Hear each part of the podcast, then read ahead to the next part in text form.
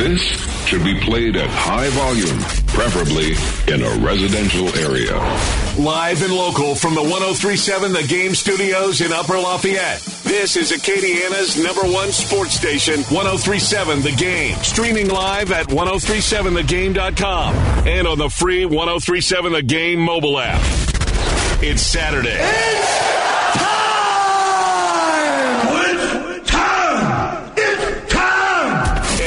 take a walk on the wild side. Get your Saturday started with an inside look under the dome with the world famous CD. Do you know who I am? I don't know how to put this, but I'm kind of a big deal. On 1037 The Game. And welcome everyone to a brand new edition of Under the Dome with CD right here on Acadiana Sports Station 1037 The Game and 1037thegame.com. Coming to you live as per the use from the 1037 The Game studios. And I'm feeling pretty darn good for the most part. I think there's some good stuff and also some stuff that I'm going to get into on this show today that I'm looking forward to. Hopefully you are as well. Appreciate you listening in however you're doing so, be it through the free 1037 The Game mobile app or through that old school FM dial, the tower of power, too sweet to be sour, funky like a monkey. Sky's the limit and space is the place. Make sure you listen in on that as well. And also, if you're listening through that Amazon Echo, Google Home, appreciate that as well because, hey, that's the way things are these days. You can listen to us a ton of different ways and the year 2020, maybe in 2021, you'll just be able to say, hey, I want to hear listen to 1037 the game, and boom, it'll pop up in the atmosphere. I don't know, but that's the hope. But hopefully you're listening in and enjoying yourself on a Louisiana Saturday morning right before LSU takes on the Ole Miss Rebels. We're going to talk about that game and a whole lot more. But first, as I like to do each and every Saturday to start off the show during high school football season, and also for the last time this football season, because, well, technically we won't have any high school football games to recap next Friday. Those will all be state title games. That's going to be starting on Sunday. Maybe talk a little bit about those games during my hour long show next week, but hopefully you enjoy it nonetheless on a Louisiana Saturday morning.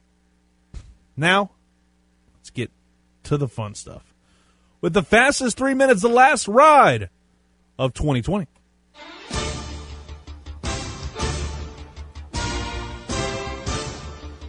We start in Class 5A in the Acadiana High Wrecking Rams, hosting number five Destrehan in the one of the semifinal matchups. And Acadiana took care of business, shut them down, open up shop with a 23 to nothing shutout win over Destrehan. They advance, and they'll be taking on number six Alexandria, who beat West Monroe 33 to 17. We jump to Class 4A, and we go about a couple football throws away from here to the open air Crodome, where they were taking on the Neville Tigers. It was a game everybody was anticipating heavily. Lo and behold, the story done changed here. Because Neville, the last few years, had always been that kind of that, that, that glass ceiling that the Carencro Golden Bears were never able to break. But Friday night they did.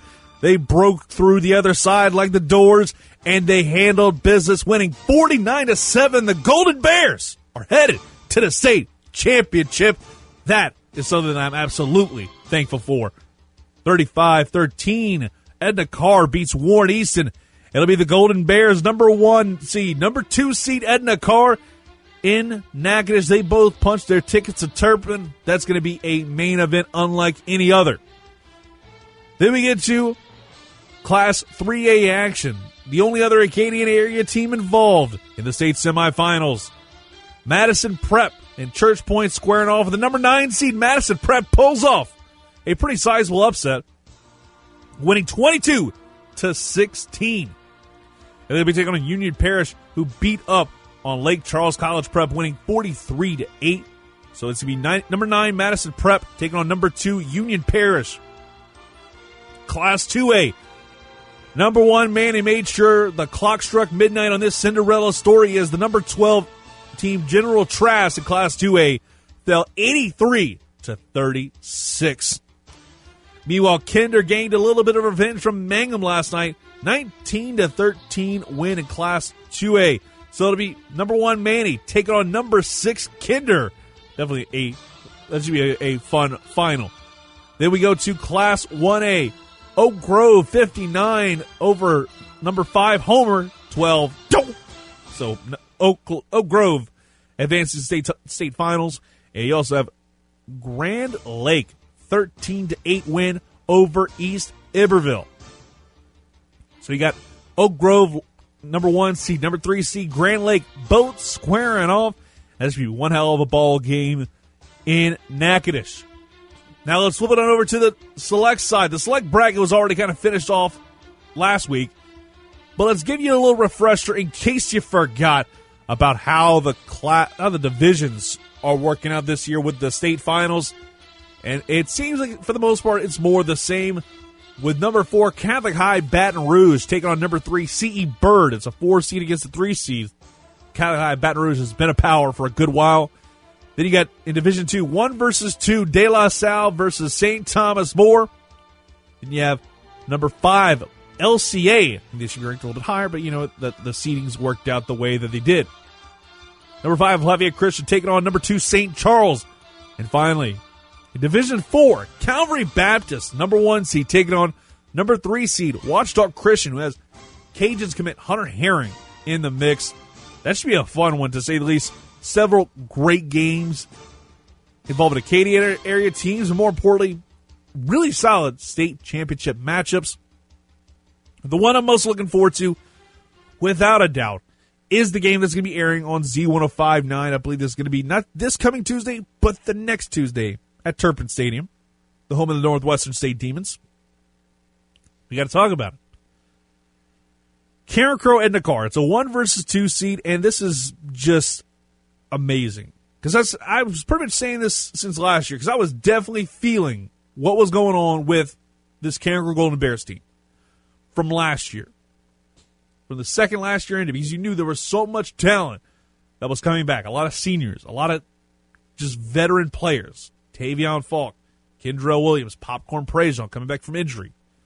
That was going to be massive. You got guys like Bailey Dispani, a Tulane commit. Guy signed on the dotted line earlier this week for them. Kendra Williams still waiting to see him commit to the culture. He should. We also got a lot of other great players on that program. Those were just some of the big highlights. This team, I feel like, has every chance to do what they haven't done since 1992. They've been there two other times in 96 and 2011. I think this is the year they finally break on through and win another state title in high school football. I hope that's the case. I absolutely hope that's the case.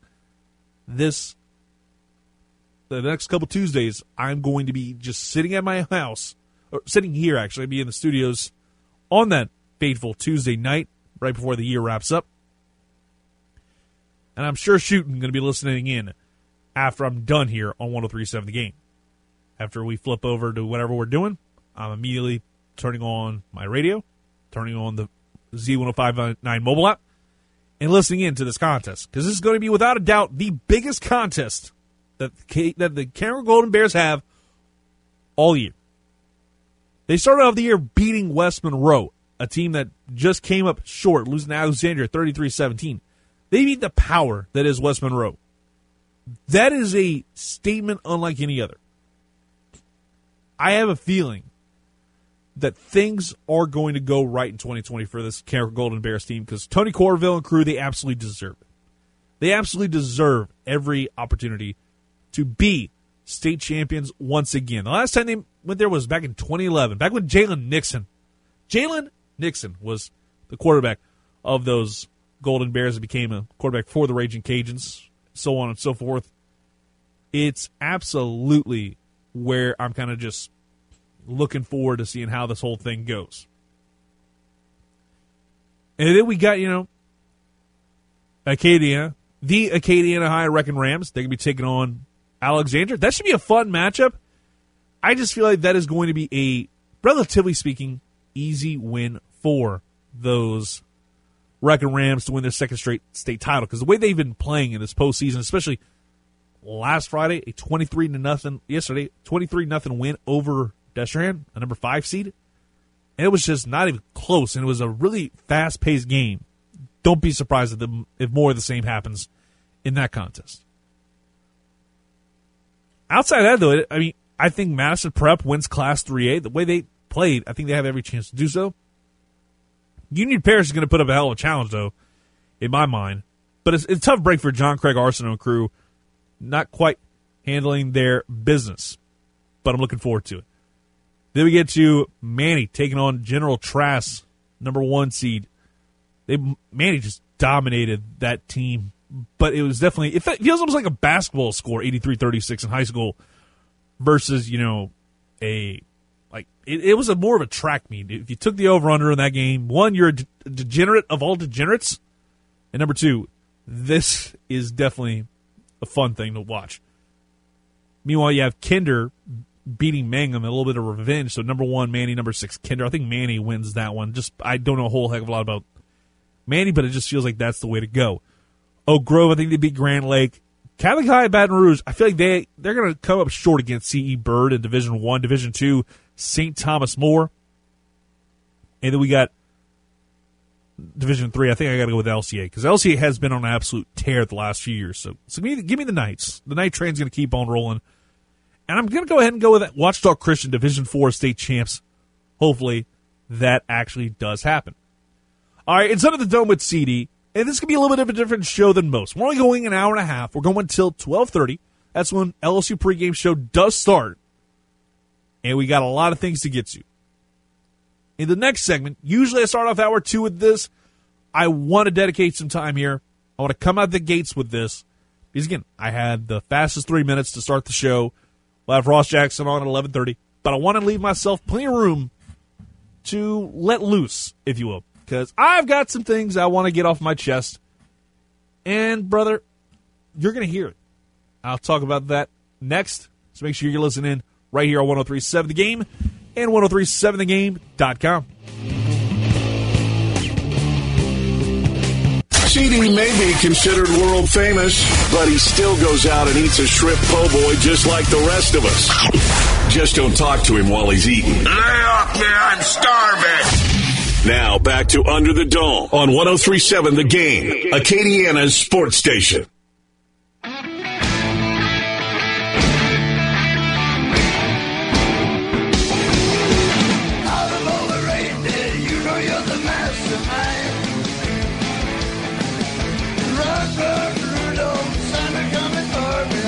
Welcome back to Under the Dome with CD right here on Acadiana Sports Station 1037 The Game, 1037thegame.com.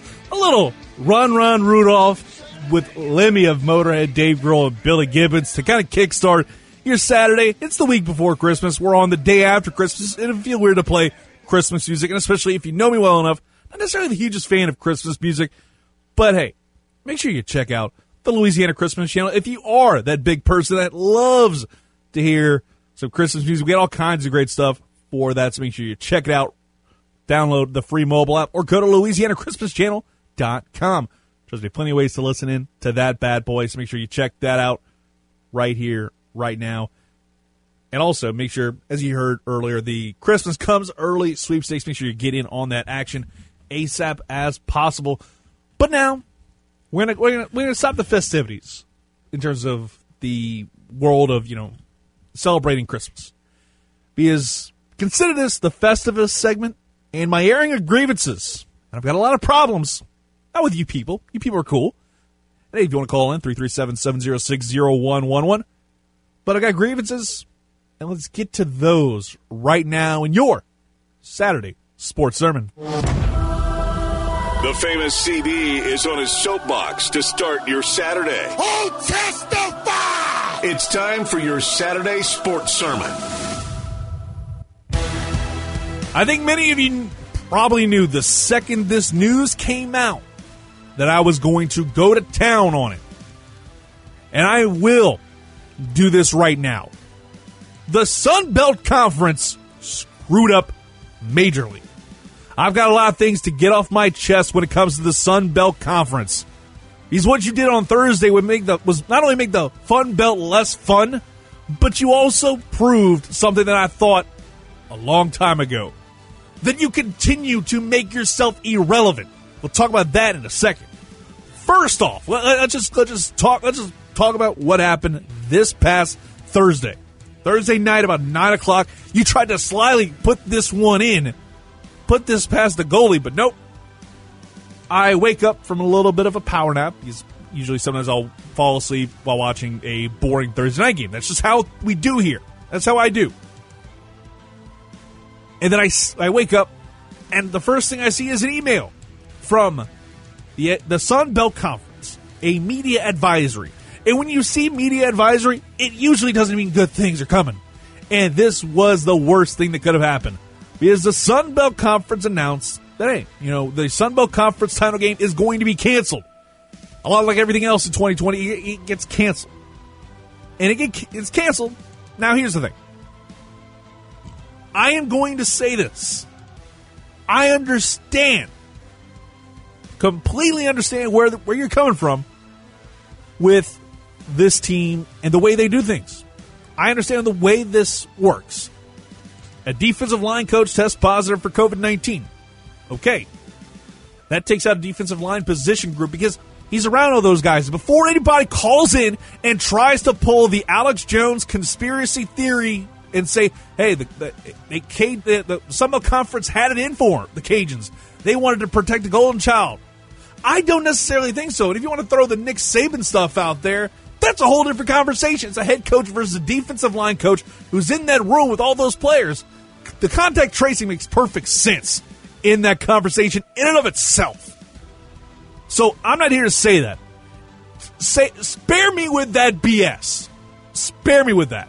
Because I don't believe in the conspiracy theories that I've been seeing on Twitter and Facebook and some of the stuff I've seen from people sending me from those cesspools of message boards. To be honest with you, it's a lot like the people that believe the earth is flat. It's a harmless conspiracy theory, but I feel like y'all are drinking the Kool Aid a little bit too much here. I think there's something a little bit shady if this were anybody else. I think there'd be some shadiness. Let's say if Alabama or, or Florida, Florida, you know, if they tested positive and the game got canceled, then I think maybe there's some fishiness going on. But it still makes me wonder in 2020 why the game just immediately got canceled. It got canceled. Meanwhile, last night, Oregon, Oregon football, who didn't win the Sun Belt Conference, uh, didn't win the Sun Belt, listen to me, the Pac 12 conference, they didn't win the Pac 12 conference. Washington did. But because Washington had to pull out due to COVID concerns, basically Oregon got the call and got into the Pac 12 title game and beat USC 31 24. Who's to say? And again, the Sun Belt Conference screwed itself because the way they set this up, they, they had earlier in the last few days have bowl games announced. You could have said, hey, Sun Belt guys, just hold off on accepting bowl invites until after the Sun Belt title game. Until kickoff, then it's like it's no holds barred. Wait. App State, Georgia Southern, you guys don't do anything yet. Don't go do these don't don't accept these bowl invites just yet. Wait. Because we want to see what happens here. If something happens, we're going to call you. Arkansas State, whoever, out of the West. Same kind of thing. Just wait wait to accept an invite. That way you don't wind up screwing yourself over in the long run. That's exactly what they did. They screwed themselves over with this. And at the fact, at the beginning of the year, apparently, they decided to do the co-champions thing. That's the thing that burns my beans the most out of all this. Sun Belt Conference, you screwed up big time. Making co-champions. This isn't the 1994 Royal Rumble with Bret Hart and Lex Luger going over the top rope at the same time. This isn't that. This is literally way bigger than this. And now you're basically saying, hey, co champs. But the CFP's turning it around and saying, hey, you are going to watch this game.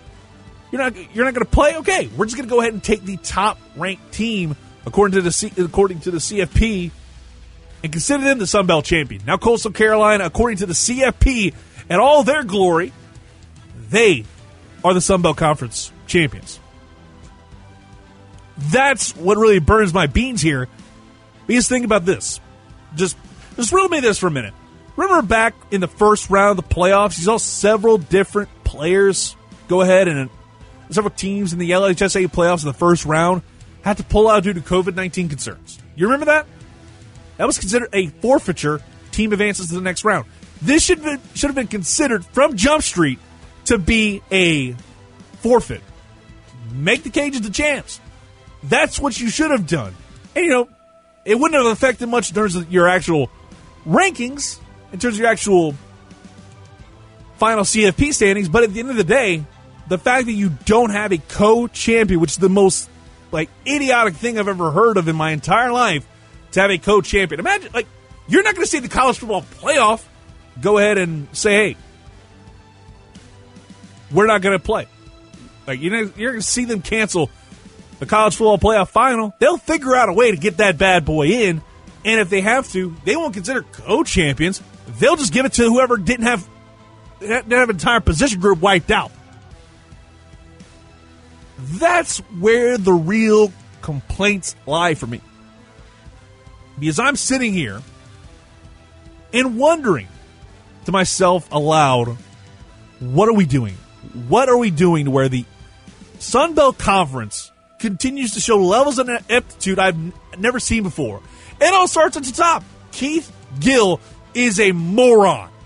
He is a moron who just sits there on his ivory tower and says, Duh, I don't know. I don't know. He, he does not know. Yesterday during a Sunbelt teleconference call, most of his answers were whenever he got the hard questions, not the not the softball some people lobbed his way. Uh, I don't know. I don't know. Felt like I was hearing Jordy Holtberg give out hot takes on the air. That's how bad it was.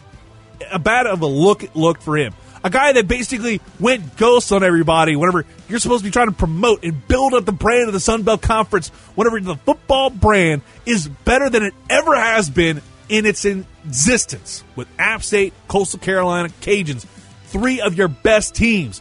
And you're not putting them over. You're not trying to build them up and say, hey, here's what we got. Some college football playoff committee. You see this? This is what we're doing. Screw all these other conferences. We deserve to be treated with respect. It's garbage.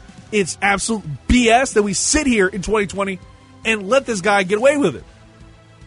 I understand he's the new commissioner in town, but you think you would know that what drives the bus is football, not any other sport.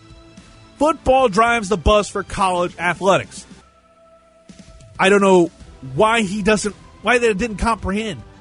You have an opportunity to have one of the greatest moments in the history of your conference.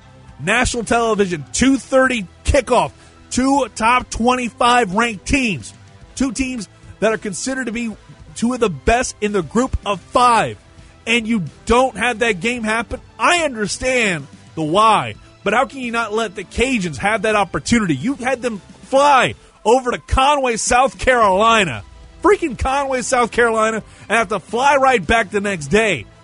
You had some people actually make the trek over to Conway to go cover that damn game, have to fly back.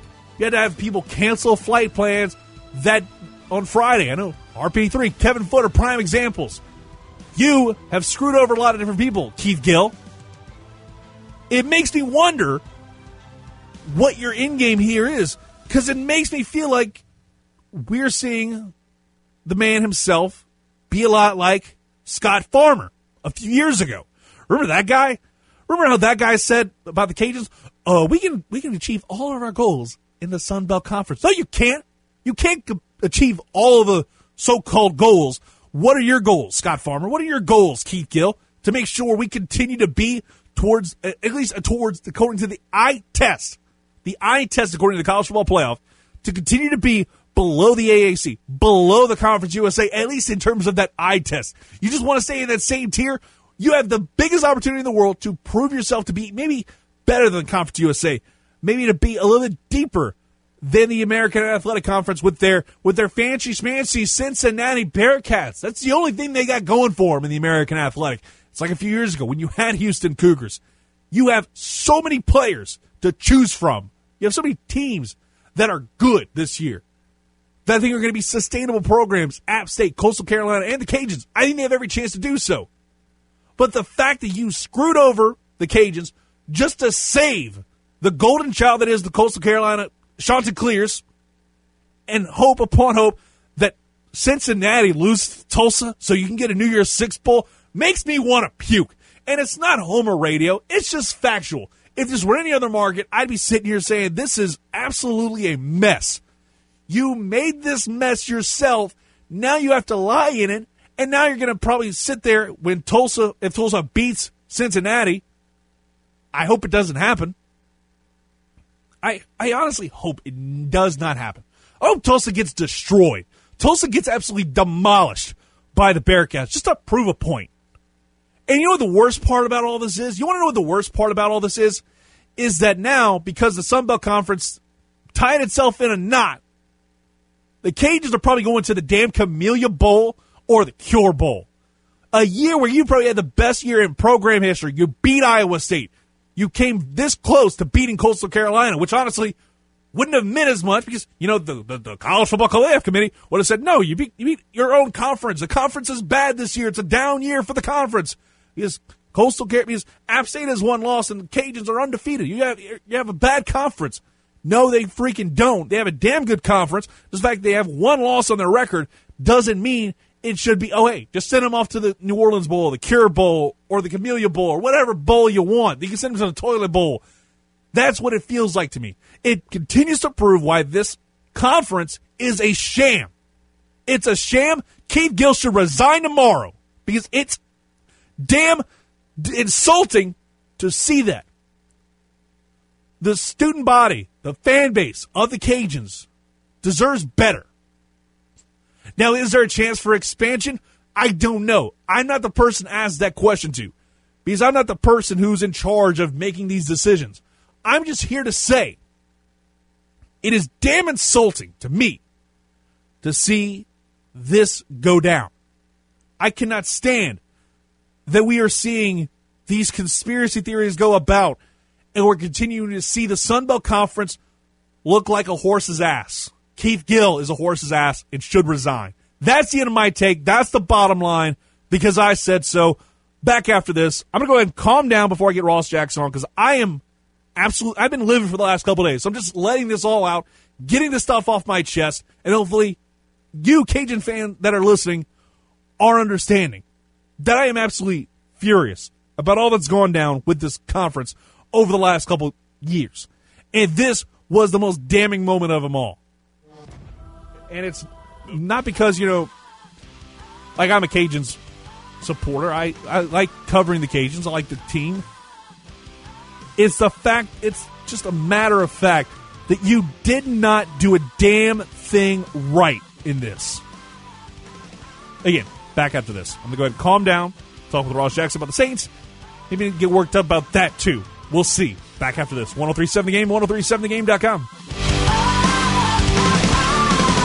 Under the Dome with CD is a show for all the degenerates out there. You make your rules, and we will break them. Let's get back to the famous CD, Yeah. who will break it all down for us.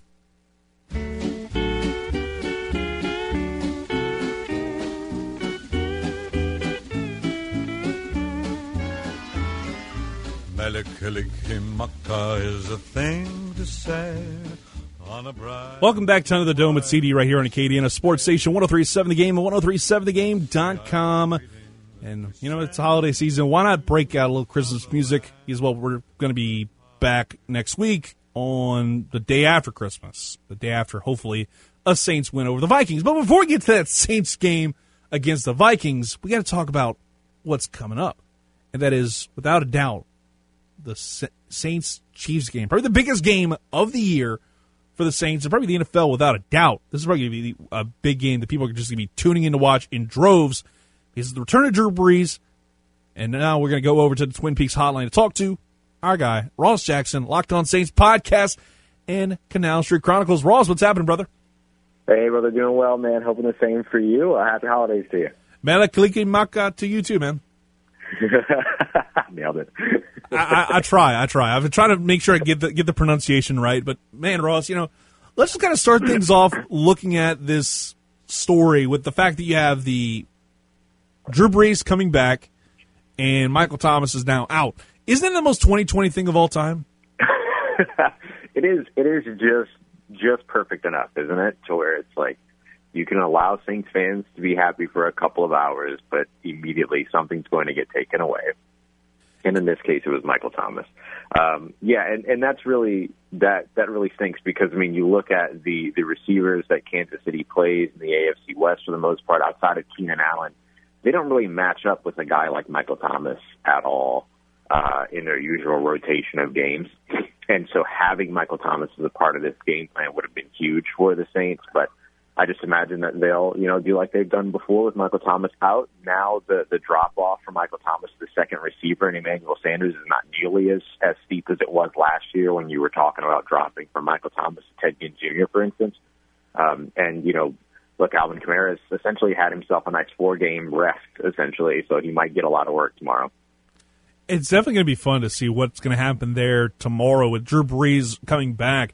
I think that means also that we see Alvin Kamara probably get used a lot more, right?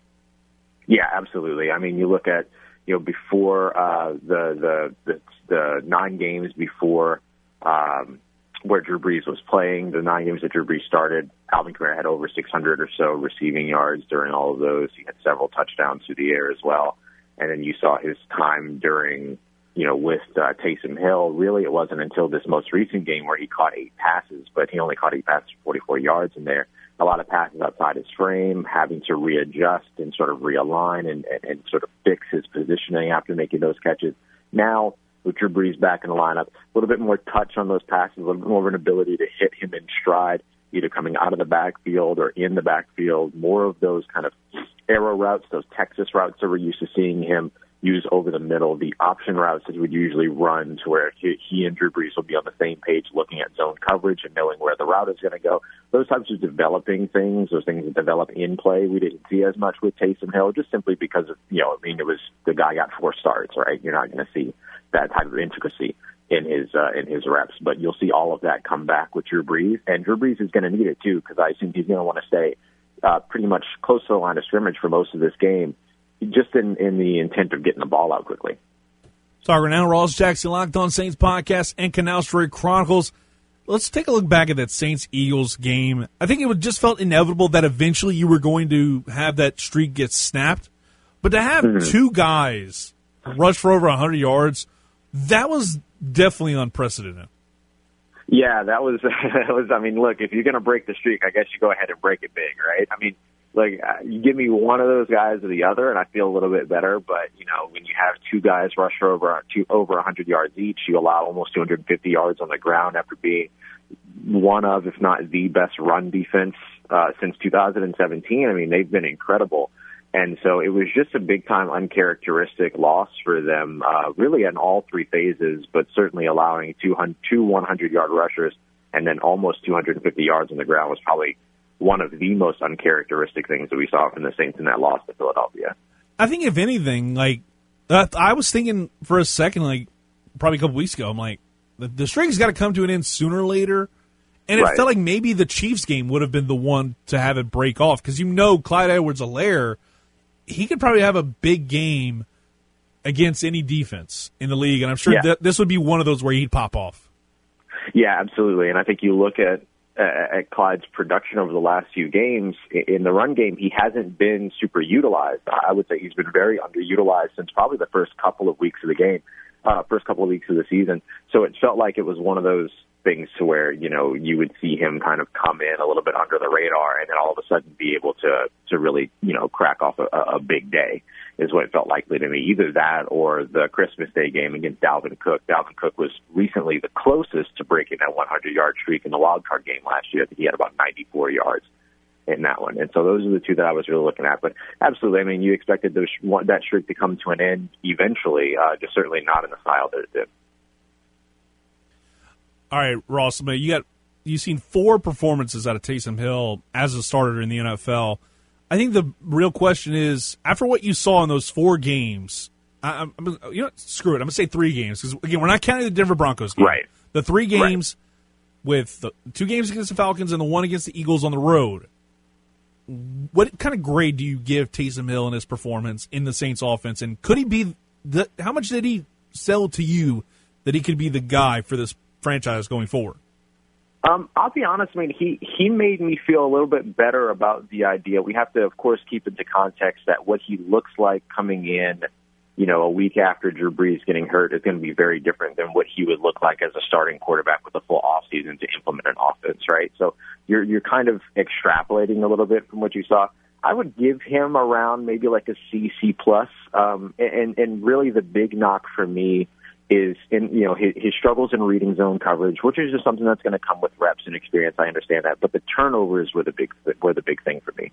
I mean, you know, he fumbled in every single one of those games that he played, that he started most of them twice.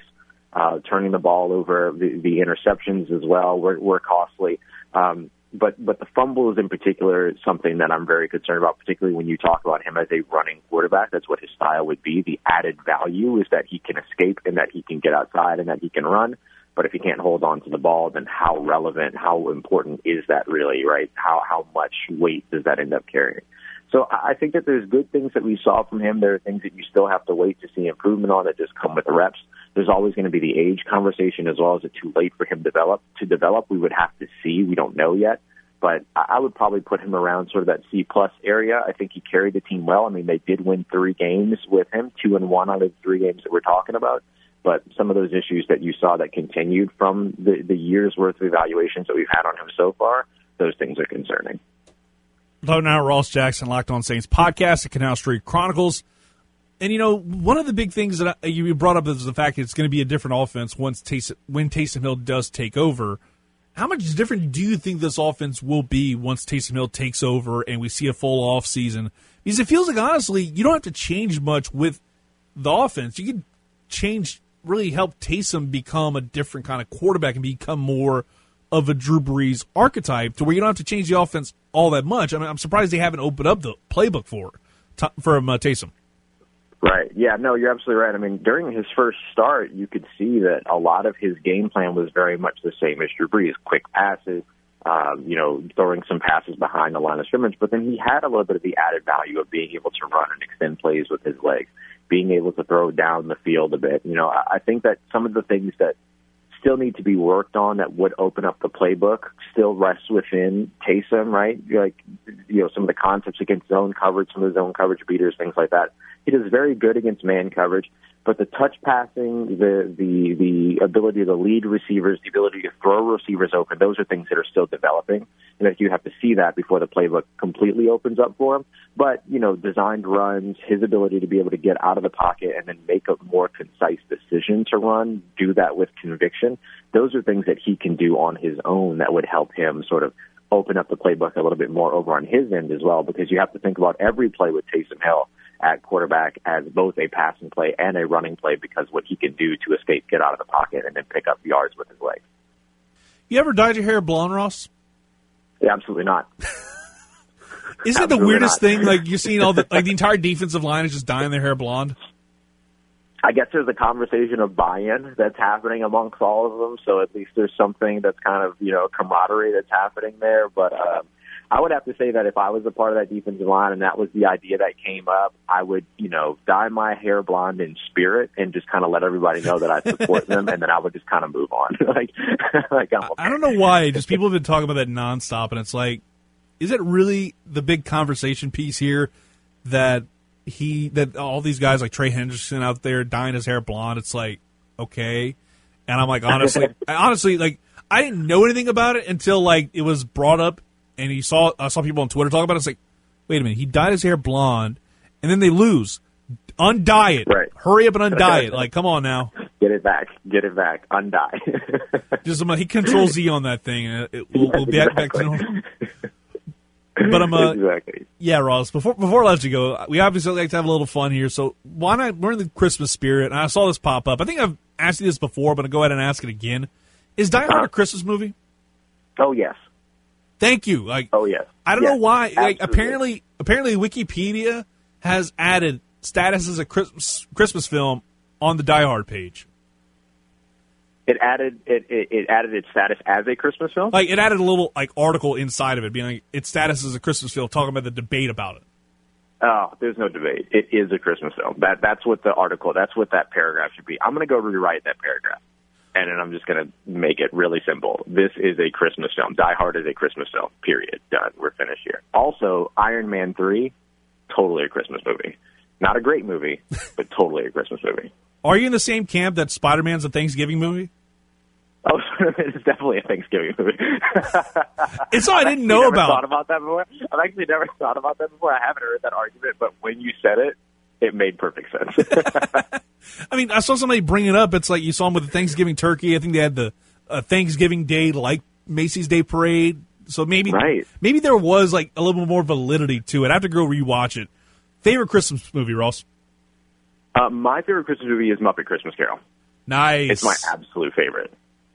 Me, it's always going to be a Christmas story. I, I, I- just absolutely it. love it. And every single like, it's scary because like it's on twenty four hours a day on Christmas Eve, going into Christmas Day, and anytime I'm watching it, I can pretty much like flip it over and pinpoint the exact scene they're on. I can almost do it like Oh, verbatim. It's it's it's scary good, and it's a scary That's scary awesome. talent that I have.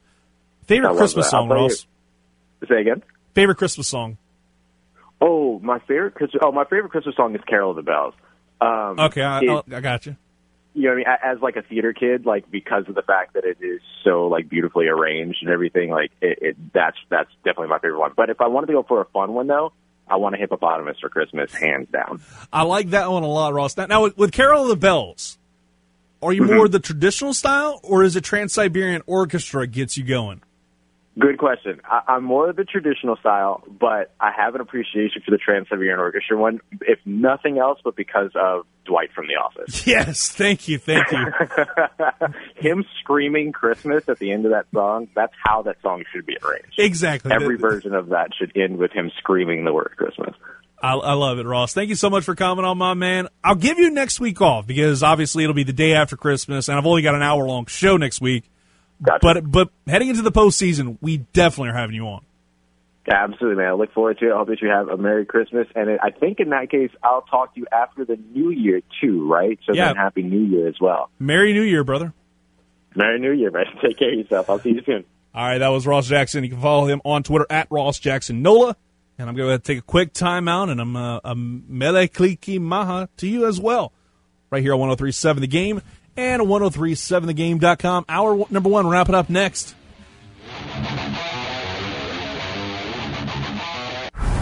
Most sports talk radio shows go up to 10 on the amp, but Under the Dome with CD goes one higher. Why don't you just make 10 louder and make 10 be the top number and make that a little louder? These gone to 11. Now back to the show that brings the heat on Acadiana's sports station, 1037 The Game.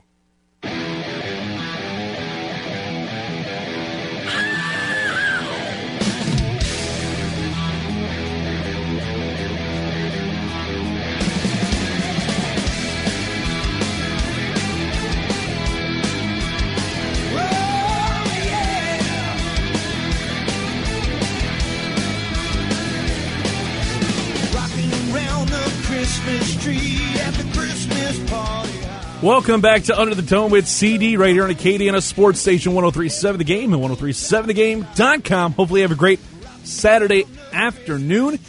We're getting ready for LSU football against the Ole Miss Rebels. Right here, you'll hear that 12:30 pregame and also a 2:30 kick. And then after that, we got the SEC title game. So just do not touch that dial. Just keep it on all day long, all night long, into the rest of your weekend because we got the NFL football and NFL triple header going on this weekend. So make sure you just keep it locked right here on 1037 The Game. Listen to all kinds of great stuff. And again, including the SEC title game where it just means more. It's going to be lit. You know what else is lit? The free 1037 The Game Clubhouse. It's free to enter, free to join. You won't be spammed or emailed. You have the opportunity to win some awesome stuff like a $150 gift certificate to Mr. Lester Steakhouse or even a $25 gift certificate to Mabel's Kitchen at Cypress Bayou Casino Hotel. You can only win by joining the 1037 The Game Clubhouse at 1037thegame.com. It's free to enter and free to join. And if you're not part of it already, what in the world are you waiting for? Get in on the action today. So hopefully you go do that as soon as I'm done talking. But hey, we got some LSU Ole Miss action. I'll probably talk about that to start off hour number two, the half hour, the truncated second hour. Because hey, we got LSU football. It's coming up in just a little bit. So yeah, we're gonna do that. And hey, I'm gonna go ahead and add this little log on the fire for you, if you will. I've got some stuff planned for the Cajun Strong Style podcast, which is 1037 The Game's exclusive pro wrestling podcast. I host it. You can listen to it right now on 1037thegame.com, the free mobile app, Apple Podcasts, Google Podcasts, Stitcher, wherever you get your podcast gimmicks, that's where you go. And we got some good stuff coming up with that as well for the holiday season. Got a bonus episode also recap everything that's going on in the sport of professional wrestling. So check it out when you get the chance. Hour number one in the books. And when we come back, we're going to talk about those LSU Tigers and Ole Miss Rebels matchup and also getting some NFL picks. You say it's a truncated edition of Under the Dome with CD. So we're going to get all of our stuff in. Back after this on 1037 The Game and 1037thegame.com. This should be played at high volume, preferably in a residential area.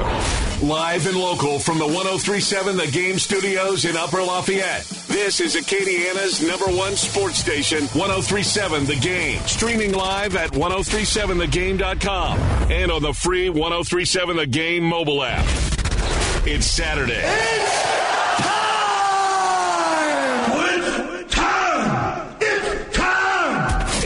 to take a walk on the wild side. Get your Saturday started with an inside look under the dome with the world famous CD. Do you know who I am?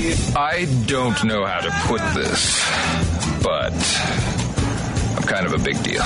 on 1037 The Game.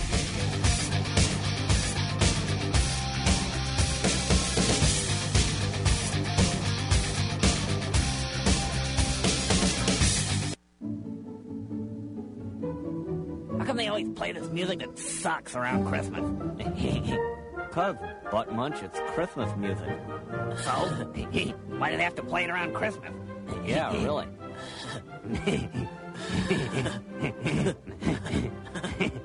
it's like, you'd think they'd want to play something cool at Christmas.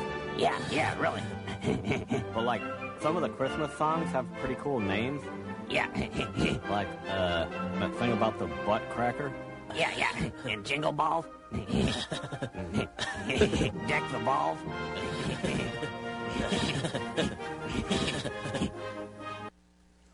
Welcome, everyone. Hour number two of Under the Dome with CD on 1037 The Game and 1037thegame.com. Hopefully, you have a great one today.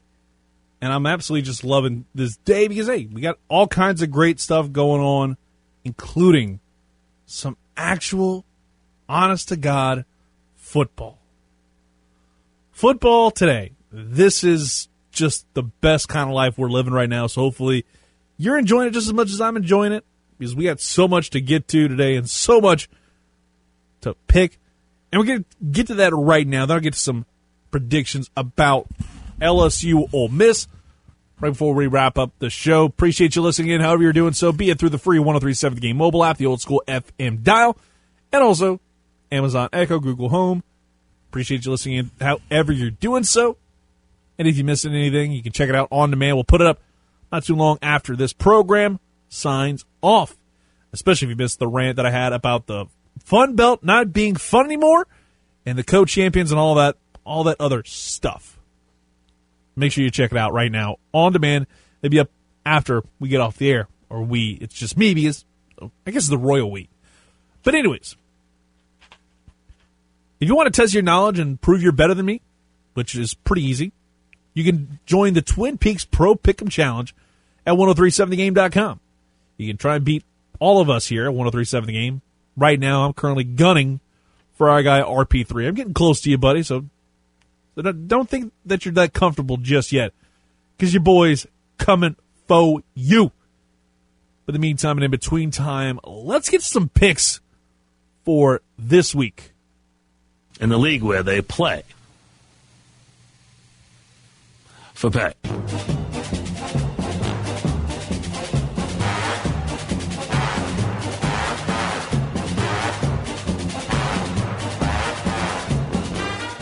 We're going to start off with the Buffalo Bills against the Denver Broncos, part of the Saturday doubleheader action. Definitely feels weird to see that. The fact that in the Twin Peaks Pro Pick'em Challenge, it doesn't have that in a setup. It's basically just strewn about. I have to kind of look for it. But we got the Buffalo Bills and the Denver Football Broncos. And honestly, it's pretty easy. Five and a half point favorites are those Bills. And we know what we say here, folks. No one circles the wagons quite like the Buffalo Bills. And I go with Buffalo Bills getting it done to, to this afternoon. Uh, I think it's a 4:30 Eastern Time kickoff, so 3:30 our time. And then we got a 7:15 kickoff with the Green Bay Packers taking on a team from North Carolina, the Panthers. With all their sharp teeth and claws, it feels like they've been declawed all season long without Christian McCaffrey for a good bit of the season. Thank you very much, fantasy gods. Give me those Packers from Green Bay, Wisconsin. Give me Mr. Aaron Rodgers showing him around the neighborhood and getting the win. Like that's an eight point spread. I think Carolina does cover that though, but it's still going to be the Green Bay Packers beating that team from North Carolina. Then we get to the Sunday slate of games. It's the Houston Texans taking on the Indianapolis Colts. Definitely going to be an interesting ball game with the Texans kind of a, it's a weird limbo, if you will, taking on a Indianapolis Colts team trying to secure the bag and get an AFC South title. Giving those Indianapolis Colts, Old Man Rivers continues to get it done. That is currently a seven and a half point spread in favor of Indy. Give me Indy winning and the cover. Then we get to Detroit Rock City. They're going to be taking on those Tennessee Titans, trying to kind of keep things in check as well in the AFC South. Give me the Titans getting it done. Meanwhile, by the way, Thursday Night Football, I picked the Raiders to beat the Chargers. I lost my behind on that one. Thanks a lot. But I'll give credit. Marcus Mariota got it got it done, really kept the team in it. But of course, the Chargers had to pull off a pretty sizable upset in the Twin Peaks Pro Pick'em Challenge. Anyways, let's go over to Minnesota. Let's go up to the north. And with Minnesota taking on the Chicago Bears, da Bears. I gotta go with the go with those Vikings. The new men on the Minnesota Vikings, they are a way different team. And the Bears, they just continue to struggle. And it's amazing. And you hate to see it, right? Currently, it's three point spread right now. I, am surprised. It should be higher, to be honest. It opened up as a six point. I'm surprised it's now three. Give me, give me Minnesota winning that one and covering. Then we get to the Tampa Bay Buccaneers against the Atlanta Falcons, who have just absolutely sucked all season long. Give me the Buccaneers getting it done against my better judgment. Then we get to the Seattle Seahawks taking on the unlikeliest of unlikely teams to make it, to possibly make it into the postseason. That's the Washington football team. The fighting Nealon Branches, the fighting Joe McHughes, the fighting RP3s. They're all pulling for WFT to get the WIN. But I think we see the Seahawks send them home with an LO double S. Ha ha. Give me the Seahawks getting the win. Seahawks currently six point favorites.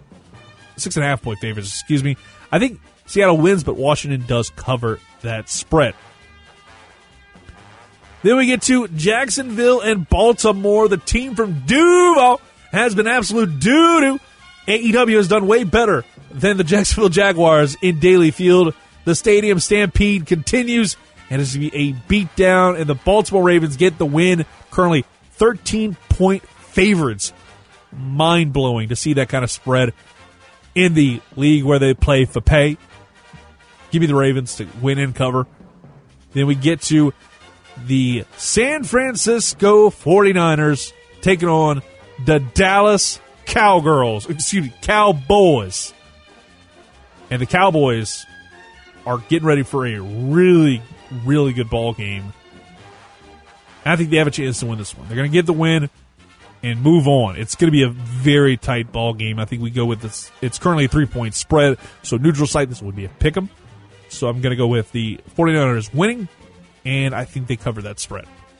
Then we get to the most lopsided spread of the day with the New York Football Jets, who absolutely suck, taking on a mediocre at best Rams team. Yeah, they're nine and four, but I feel like they have some issues that are overwhelming. But that is a 17 point spread. 17 and a half according to some other books. But that is lopsided as all get out, giving the Rams winning and covering that whopping spread. Then we get to Philly. Philly trying to make it two straight against Kyler Murray and the Arizona Cardinals. Arizona Cardinals, their stadium just has some weird crap happen. Will be another prime example of weird ish happening. The Cardinals get the win, get it done. And then we get to the main event of the evening. The Kansas City Chiefs, currently three point favorites against the New Orleans Saints with Drew Brees back, but Michael Thomas isn't back. He's on the shelf. He's injured. That ankle bothering him once again. So for me, I'm going to go against the heart, go with the brain, go with the smart money here, and go with the Chiefs getting the win. I think Clyde Edwards-Helaire can have a big ball game against the New Orleans Saints. Basically, whoever go whoever puts up 31st wins this ball game. Bottom line. Then we get to Sunday night football. Waiting all day for a Sunday night. And we get to the Cleveland Browns taking on those New York football giants. This is a flex game. And I love the fact that it's flex. Because the Browns deserve to flex a little bit. And they're going to flex all over. The New York football giants in their turd of a stadium and win. Give me the Browns to win. That is currently a six and a half point spread. Originally opened up as a one point favorite for the Browns. Vegas is losing its mind. They had that opening line at minus one. Six and a half point spread for the the Cleveland Browns. They win and cover that one easy. Then we get to the excuse me, let me find it. The Pittsburgh Steelers against the Cincinnati Bengals. I got to go with with the Steelers getting the win here. There, there's no way they're losing three in a row, especially to the job squad that is the Cincinnati Bengals post Joe Burrow. Also, I didn't mention this. New England, Miami, two and a half point, excuse me, one and a half point spread. This is almost a pick 'em right now. New England, Miami, woof. I, I I'm gonna go against my better judgment here. The history says go Dolphins in this one. Because when it's in Miami, I talk about Arizona having crazy stuff happen. When it's in Miami, this is their Super Bowl when they play the Patriots. And they have a chance to try and slide into a possible wild card spot.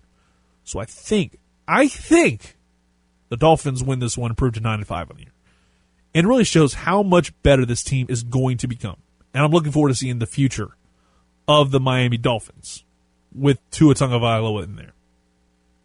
I think they've done really well. So I'm looking forward to seeing how they do tomorrow. I think that's I'm going to see how the how the game map works this week because again, this is the biggest thing that I just can't stand is the fact that like in 2020, the Saints have had like almost every game be kind of that prime time or 325 slate. So you've really got to look and see what games are going to be on tap. We're going to pull that up right now. Oh, it's New England Miami. Okay, that's the game I'm going to watch then. Because in our market, it's going to be the New England Miami game is going to be your early one on CBS, and you're not going to have a Fox game. You're going to have a single game, I believe, but that's going to be Tampa Bay Atlanta. Blech. I'll pass on that. It's going to be your early games. And obviously, you've got the Sunday afternoon ball game between the Saints and the Chiefs. You'll be able to check that out. And that'll be the late game for everybody except for Phoenix, Arizona. Yes, you're right. Phoenix, Arizona is the only only market that's not getting the game due to NFL contractual obligations. That is mind blowing. Like, it's basically the Phoenix market is missing out on probably the biggest game of the year. I don't know why. I guess uh, their CBS affiliate didn't bother paying the bill and didn't want bother trying to negotiate because all I've been seeing lately, I'm sure everybody else. Let me know if you're tired of this. Those like notifications that keep popping up about hey, oh hey, you know, CBS and DirecTV currently in another like grapple trying to get a new deal together, but oh hey, it's not getting together, so you're to lose your channels. You're to lose all these shows and more. I'm like, guys, you know, why does this have to be a thing every year? Especially if you don't have cable. If you don't have cable, let's say if you're a cord cutter and you use like YouTube TV, you still get that message. If you have cable and you don't deal with satellite, why do we keep seeing that message? Maybe that's just me ranting and raving about something stupid again, but you know, I'm just going to go ahead and say it. It's always something that kind of has bugged me in the past. All right, it's under the dome with CD right here on 1037 the game, 1037thegame.com.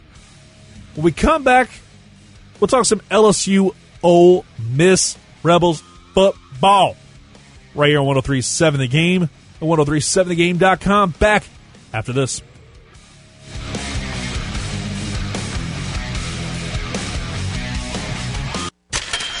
From the preps to the pros and everywhere in between. I give it a uh, a ten, a ten. Let's get back under the dome with the world famous CD on Acadiana's sports station 1037 The Game.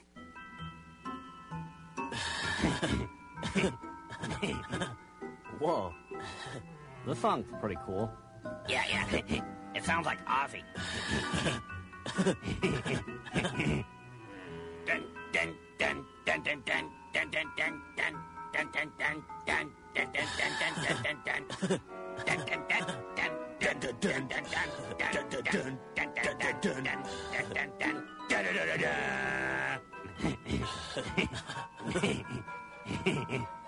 dun,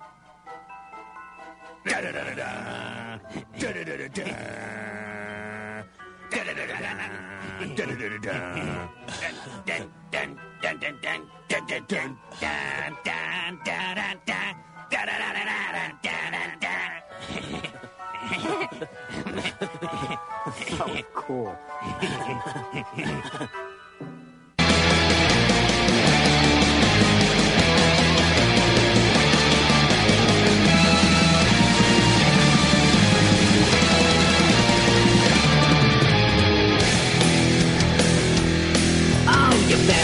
Watch out. You better not cry. Better not pout. I'm telling you why. Santa Claus is coming to town. Welcome back to Under the Dome with CD on Acadiana Sports Station 1037 The Game and 1037thegame.com. Coming to you live from the 1037 The Game studios. Appreciate you listening in right before we wrap up the program. We're going to get into the LSU pregame show in about eight minutes or so, so we have just enough time to kind of get into what's caused and all this with the LSU Tigers after their big old fashioned win over those Florida Gators. Florida man throws a shoe, costs the team an opportunity get into college football playoff. You hate to see it. And hell, I'd love for Florida and Clemson to win. That way we could just see how much chaos we could possibly create. Hell, I had the fact, you know, let's go ahead and have them, uh, the Fighting Reese Davises get it done against Northwestern. Give me all the chaos possible. Just do whatever you want. But Cincinnati has to be Tulsa. That's the other thing. And Cincinnati needs to stomp a mud hole, walk it D-R-Y dry. Stomp that mud hole and make sure that this Tulsa team does not even come close to upsetting him.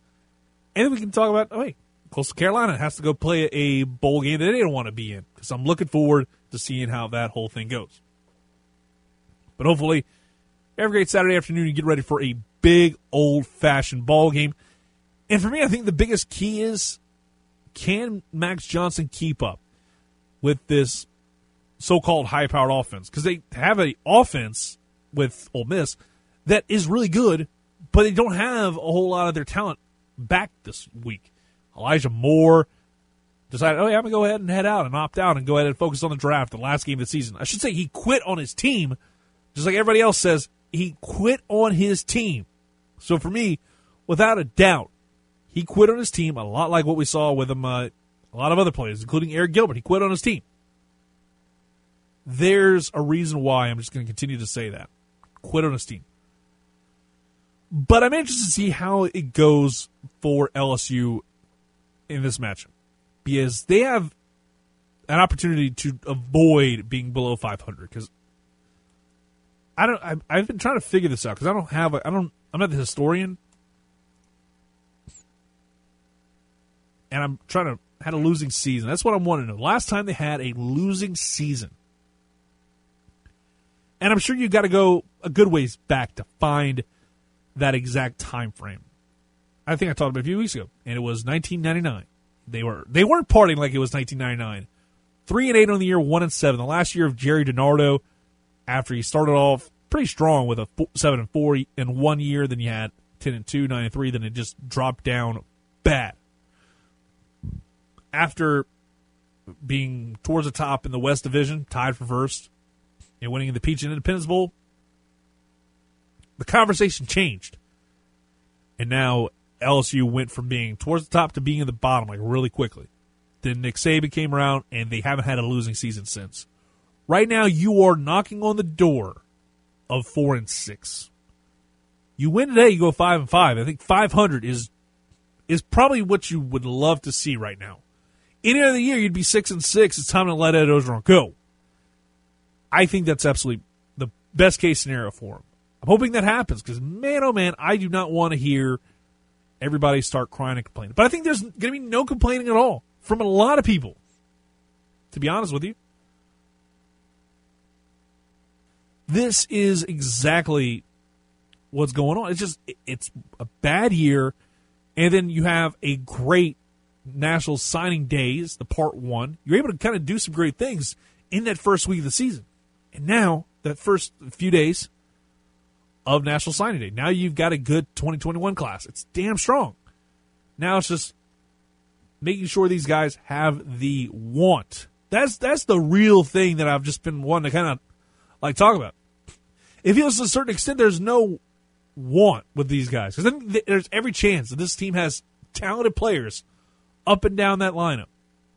It feels like to a certain extent there was no want in this team. Am I saying they quit? No. I'm not saying they gave up on the team. This isn't Mark Hudspeth in his final year as the head coach at the Cajuns, where before the season even started, they gave up on him.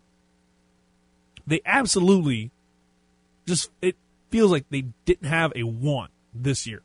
But I think this is a game where, after what they did against Florida in the unprecedented fashion they did, it's that moment that can build towards another championship down the road.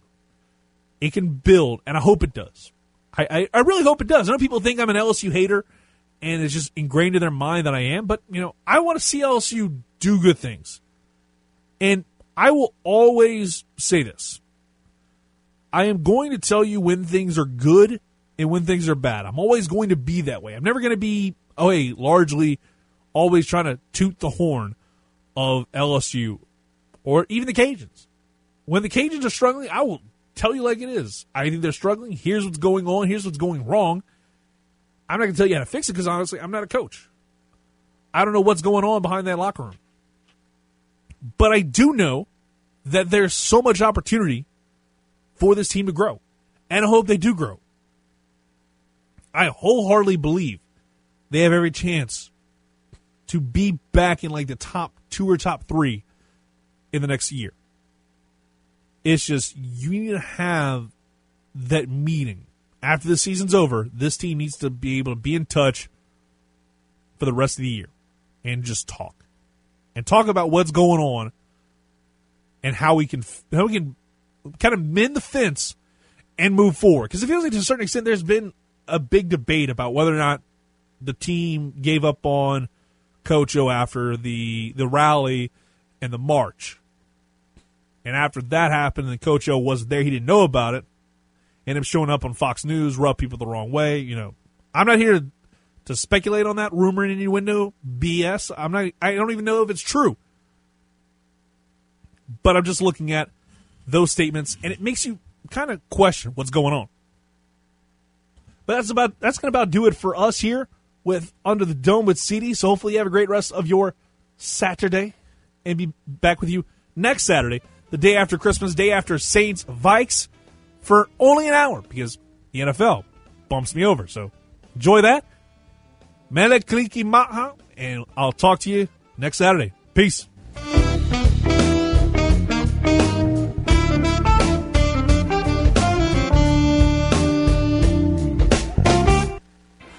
Like, uh, have a Merry Christmas and uh, a happy uh, Yuletide or something.